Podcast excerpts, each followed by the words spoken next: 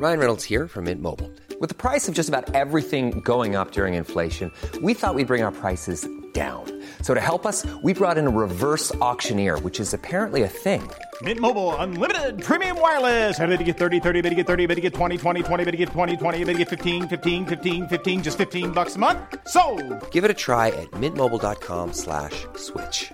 $45 upfront for three months plus taxes and fees. Promo for new customers for limited time. Unlimited more than 40 gigabytes per month. Slows. Full terms at mintmobile.com. We acknowledge the traditional owners of country throughout Australia and recognise their continuing connection to land, waters, and culture. We pay our respects to their elders past, present, and emerging.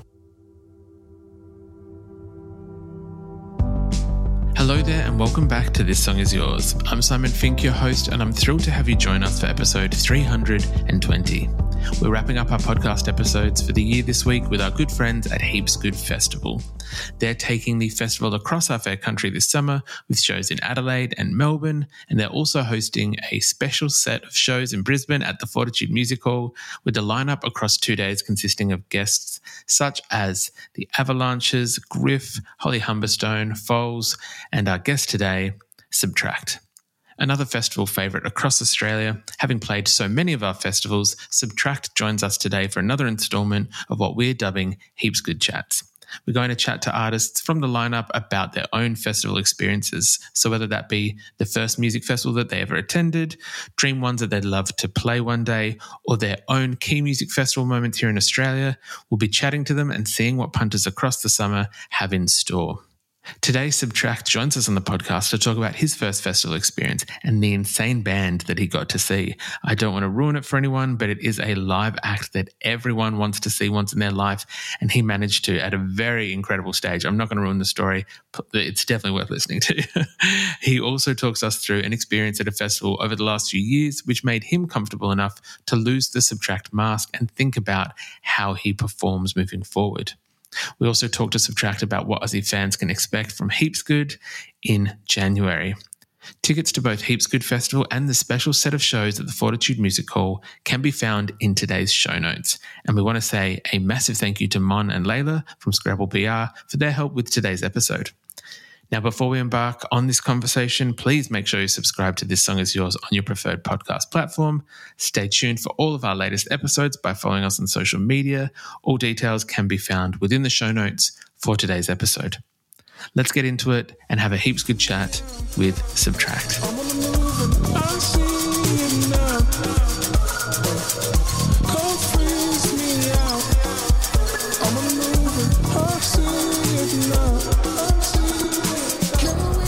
Welcome to This Song Is Yours, Aaron Jerome, aka SBTRKT.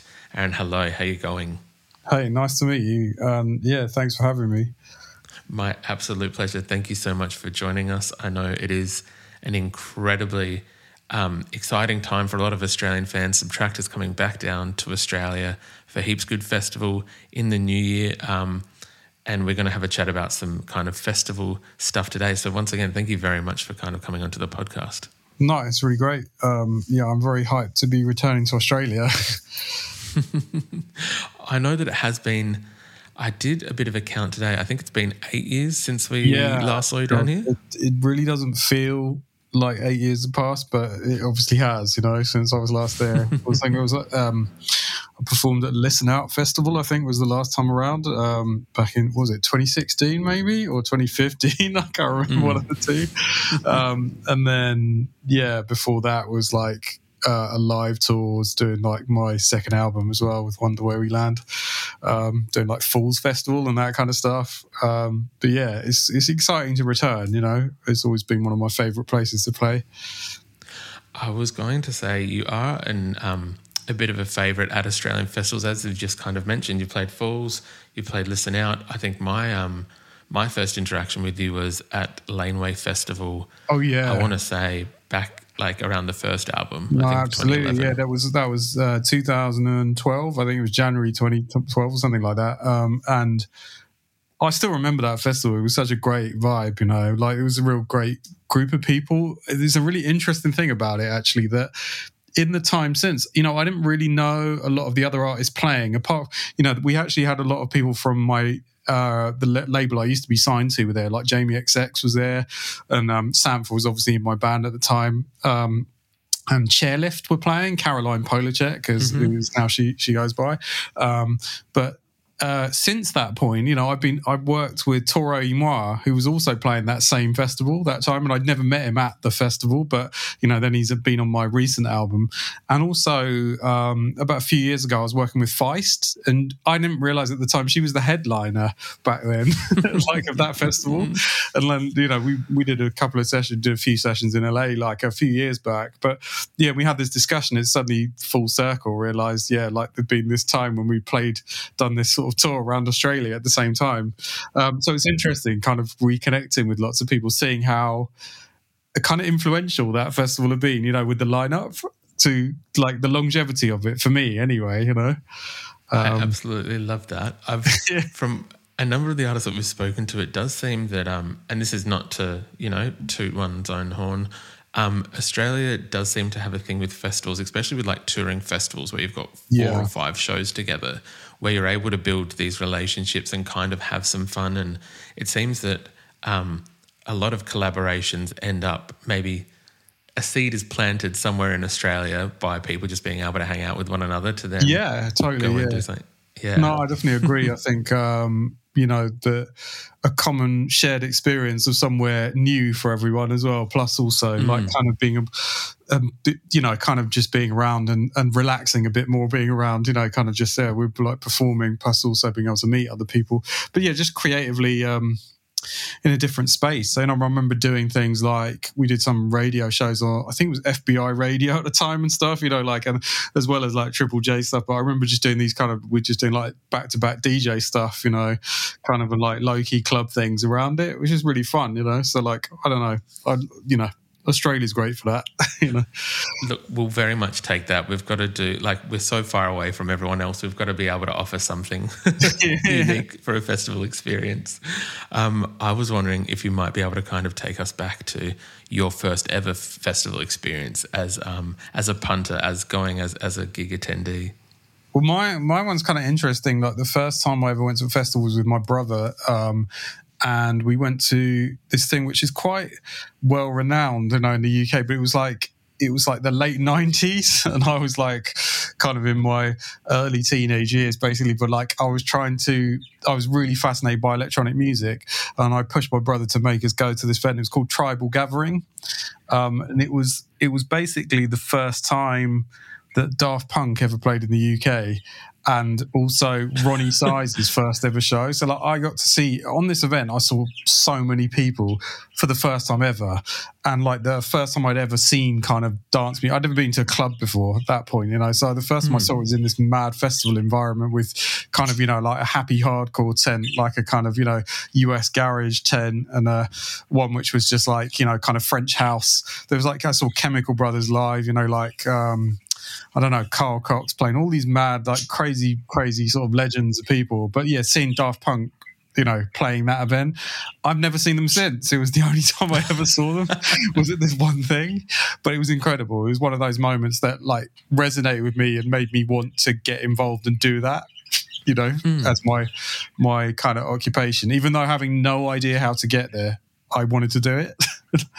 but you You've absolutely smashed out of the park. You haven't done things by halves in terms of first festival experience. Daft Punk is a pretty um pretty strong contender for yeah like best headliner ever. Yeah. No, exactly, and that was that was back in the day before the before their mask robot phase as well. You know, it was kind of 90, 1997, you know, when they were on their first album, on Homework. So yeah, no, like I think, God, yeah, Roni Size was one of the things that really like you know, I remember vividly as well because it was his first ever show, and he had this whole like live band format where he had drums and like a, like an upright bass player, but then he had like all his sequencers and kind of like his Atari ST, which was like the the best sequencer at the time, I suppose, you know, for making beats and stuff. But like he had that on stage with all the computers rigged up and all this stuff, and I I just was captivated by this idea of that electronic music could also be live and vice versa. You know, you could have both elements. It didn't just have to be playback of songs, you know?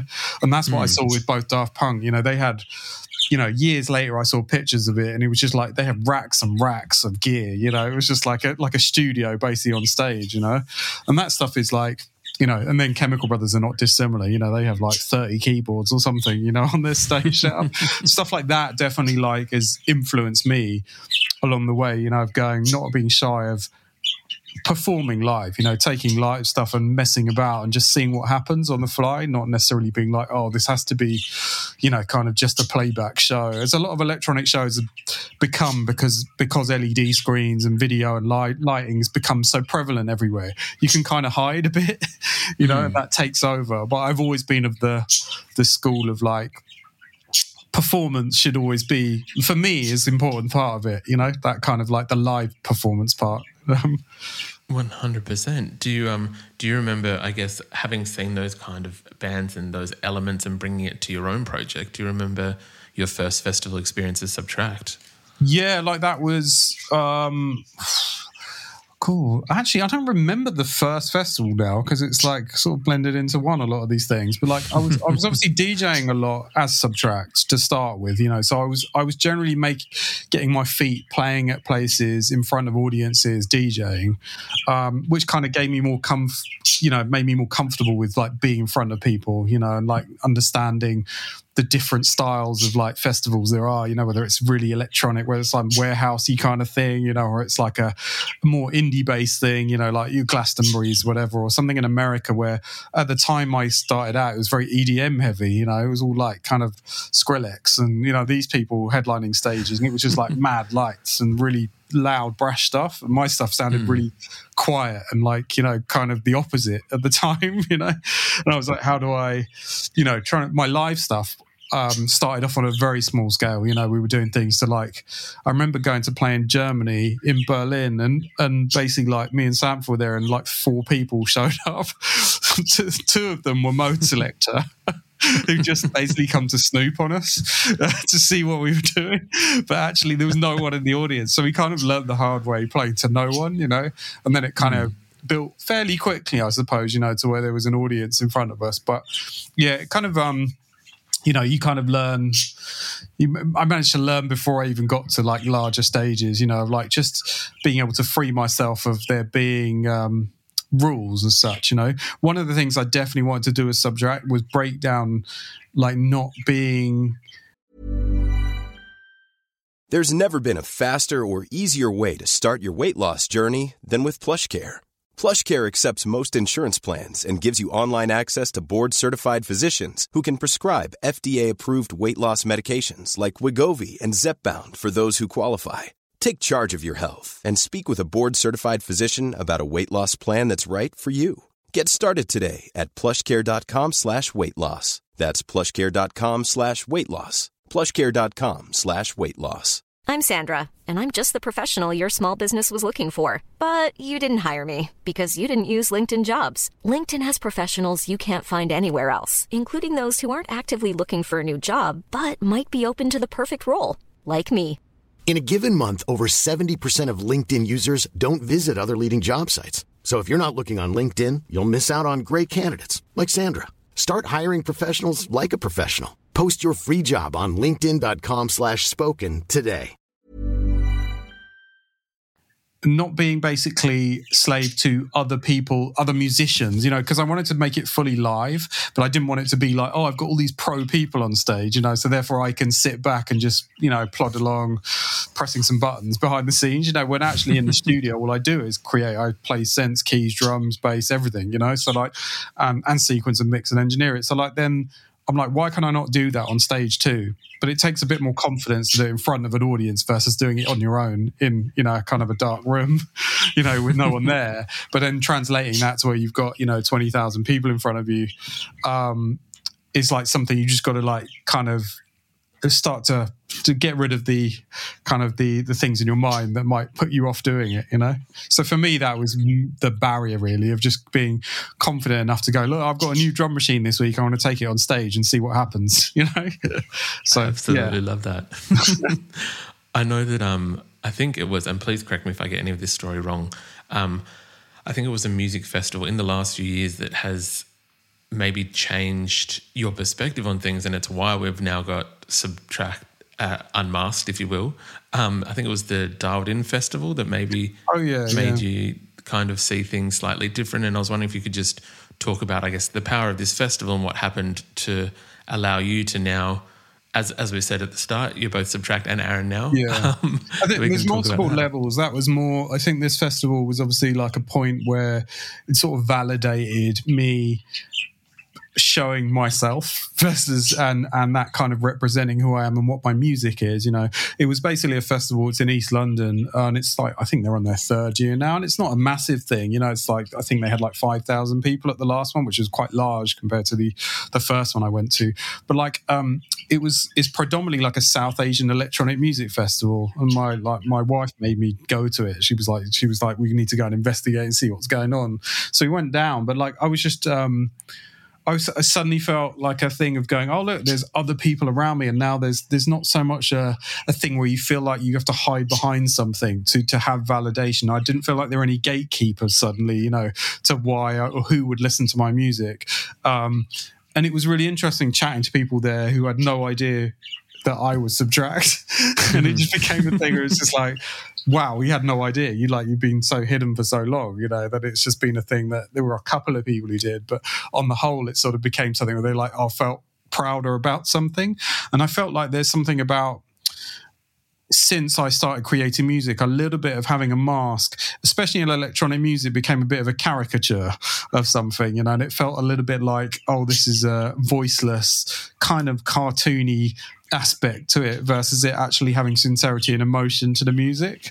So I was like partly feeling like through the years that, you know, w- the way things are in the world as well, I was just like, I don't feel like that's a necessary kind of, um, visual prop I need anymore. In the beginning, it made sense because it was like I wanted to focus on the music and not to be so uh, like me having to present it to people or have to be the face of it to sell something, you know. Um, and obviously, in that time since social media took off and everything went the reverse way, where it's like, yes, you are literally now here a vehicle to just like basically tell people about your music before the music's even heard, in a sense, you know. But in a way, also, it's given a strength to people having power to like uh, autonomy over themselves, which before you needed like a certain label to like you or a certain radio DJ to play your songs or a certain like club person to be into it, you know. And I don't feel I feel like some of that's broken down now. So having that ability to be able to like tell other people they can do what I did, you know, like do it with the freedom of just being yourself, you know, and not necessarily doing what I did, well, not doing what I did in the sense of having to hide to exist within the electronic space. Anyway, One hundred percent. I well, I do kind of love that, and I love that it. I guess that festival and that moment allowed, I guess, like that clarity to to be able to to be more yourself and and not have to. I don't think there was a reliance on the mask. I think, as you kind of said, it was just a thing that allowed you that anonymity. But like, I'm I'm glad that we're able to kind of be more free and open with our conversation about it. And so, thank you very much for indulging me with that um, with that story because I do I do appreciate it. I know that um, it must have been a big turning point for both yourself and SBTRKT. Yeah, yeah, no, absolutely. I think you know, as one thing, um, you know, obviously, I con- I, I created a a sort of visual persona which everyone kind of co- could like uh, connects with in a way. You know, like th- there was an immediacy of both the fact people saw a mask and they could un- they knew the music. You know, and both it worked both ways. Hear the music, you think of the mask in a sense. So, kind of breaking away from that is a strange thing to do for most people, you know, when they're trying to be like, you know, we want people to know about, you know, like, and all this stuff. So, in some ways, I probably made it hard for myself in a sense, you know. and I, found new boxes are being created as well, especially in the music industry. In a sense, people found out I was like of South Asian heritage, and suddenly the opportunities I'm offered are like ones based on that, you know, versus now based on being kind of like from a certain dance genre. You know, before they were like, "You're a dance producer," and I'm like, "I'm not a DJ pro- slash producer slash anything." You know, I made full records, full albums with uh, storylines, you know, throughout. And it wasn't like I was just making music for the club, and it was like, you know, reliant on on some other other person's direction to kind of create where I was going next. You know, my things have always personally followed my own ideas and storyline to where I want to go to next in terms of albums. You know, I don't really follow anyone else's path in that way. So yeah, I think um, it made more cause for like being myself. I would want 100% agree with that. I know that there's a lot of fans in Australia excited to see you. We've got heaps good in both Melbourne and Adelaide, and there's a special set of shows in Brisbane at the Fortitude Music Hall with yourself, the Avalanches, Holly Humberstone, Foals, uh, Griff. Um, I'm curious how the live show now might have changed for yourself with that kind of change in um, n- not using the mask. Has have you found that the live aspect has had any major shift at all, or is it just very similar? But it's maybe now you've got better vision of the audience of the crowd. Um, yeah, no, true. That's one thing for sure. I can actually see people. um, like, I think um, one of the the main things is like every record I've done, I've tried to uh, evolve my live show as well. You know, the first album it was just a two piece, which is myself and Sam. The second album was a three uh, piece, basically myself. Uh, uh, guy TK and Jimmy. Um, at one point before that, had Fabi, who Fabiana Palladino, who writes records with Jai Paul. I don't know. She recently put something mm-hmm. else out. She was in the band before, and then now I've kind of gone to a four piece. So basically, I have another singer called Layla, who's like the predominant vocalist on that album, kind of singing uh, through the set and stuff. So it's kind of grown a bit. I feel like the, two, the other two players have kind of been more of a constant since my second album to now. You know, I kind of, in some ways, I'd say, you know, like Tame Impala is a band, but it's also just Kevin. it's mm. similarly in my live show, I've kind of built a group of people who will play around me. And I feel like there's a level of confidence to experiment a bit more now you know, I've I feel more confident to mess about on things, you know, or try different techniques or stuff because I've I I challenge myself for between each of those different eras, you know, and I feel like my band grew a bit as well, where they feel more confident to not just be like sitting and doing the best, the least, you know, possible. Mm. They, they can sort of follow my direction in terms of if I go off piece and go, oh well, look, I'm extending a song by two minutes. They can follow it. They're not just like totally lost in that moment. Nothing's like you know by the book or um, kind of yeah, just following a path. But um, yeah, I, th- I think touring right now, I think is quite difficult, you know, because obviously there's, in especially in the UK and Europe, there's the cost of living crisis, you know, like and and I think post COVID, you know, and the pandemic, there was an element of try re-engaging with fans in a sense you know and like making people wanting to go out to things you know? So like i think in a in a in a general sense um like being able to perform to people is so exciting but it's also it's not as simple as it used to be in a way, you know, of just going, oh, we put on sale this thing and everyone will show up in that way, you know. Uh, there's certain things which can have that magic, you know, like viral moments these days, like TikTok things will become something which is so large and impressive that you know tens of thousands of people will want to buy a ticket for it or something but actually there's a level of like um, what I'm trying to get at is that trying to uh, be able to go way beyond the boundaries is something that's still something I'm very ambitious to do. But to get to that point will take some levels of changing things up and i'm definitely like trying to experiment more with my show from now through the next year you know to like work out how i can be more creative in a sense and put on something even more uh like what's the idea? Like kind of um, um, visual i suppose you know as well mm. as musical. That's the two the levels basically but trying to marry those up also within tight budgets for touring as they are these days. of course. You know it's the hardest part really I can very much respect that. Well, yeah, I know that there's a lot of Australian fans excited to see yourself and the songs from the the new record, The Rat Road. Yeah. Um, and also songs from the previous records. As as we've said, I think you are a bit of a festival favourite here in Australia. So I think people are just excited to have you back at the core of it. um, I was wondering if uh, we might be able to finish today on if there's a key festival moment, maybe set in your mind that um, that that you kind of think of as your favorite set? It might have been as a punter, it might have been a SBTRKT you attended and you just happened to see this band. Is there one band or set from a festival that kind of stands out as your the one that is closest to your heart? Oh, that's a really difficult one, isn't it? I'm like, um, I can't. Yeah, it's it's hard to put a finger on. You know, there are there are moments I've been at festivals and something magic's kind of like happened. You know, and you feel like there's a certain energy which you can't get anywhere else. I think one of the ones that um, I vividly remember is going to a festival on an island once and seeing Sigur Rós playing, but actually I couldn't see them because I was like in another field, like, but I could actually hear it, and it was kind of this ethereal, like emotional feeling that you could feel with like you could I could see the wind in the trees and stuff. And it had this this sort of moment that reminded me there are things which sound and feel right within a certain space. I don't know. And it was just like this mad sort of on the side of a forest basically um, in Ireland you know. And it was like it, it always connected with me. I don't know like another I have to try and remember these things, you know, like all these festivals.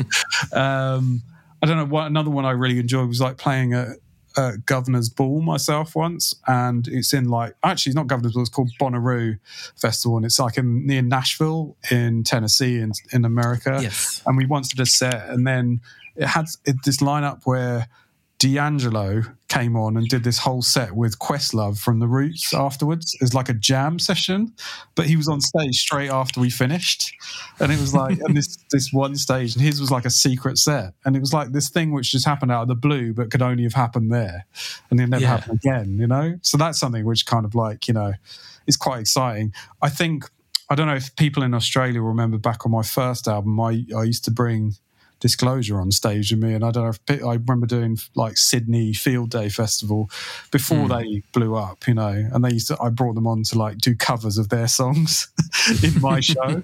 so I think some of these, some, you know, like I love those moments where you can like do things with guests, which only ever happen once, you know, uh, yeah. may never happen in another environment, you know. So yeah, kind of.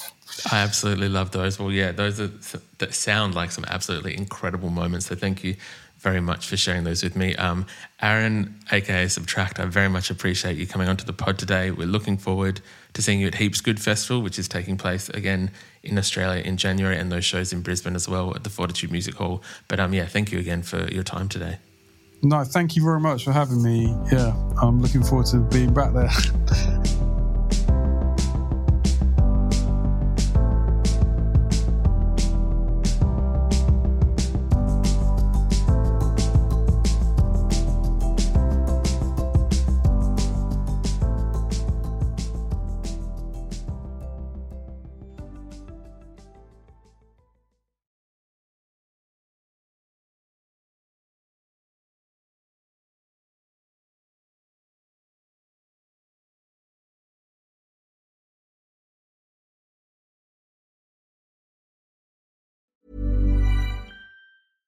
Step onto the legendary clay courts of Roland Garros, where the world's best players battle it out at the French Open for a chance to win a Grand Slam title. Tennis Channel Plus is your place to watch. Stream every court from your phone or smart TV live in HD. See the action unfold as legends fight for glory and new rivalries emerge. Daily live coverage begins Monday, May 20th, with match replays on demand so you never miss a moment. From the first serve to the final point, Roland Garros promises unforgettable moments and new chapters in tennis history.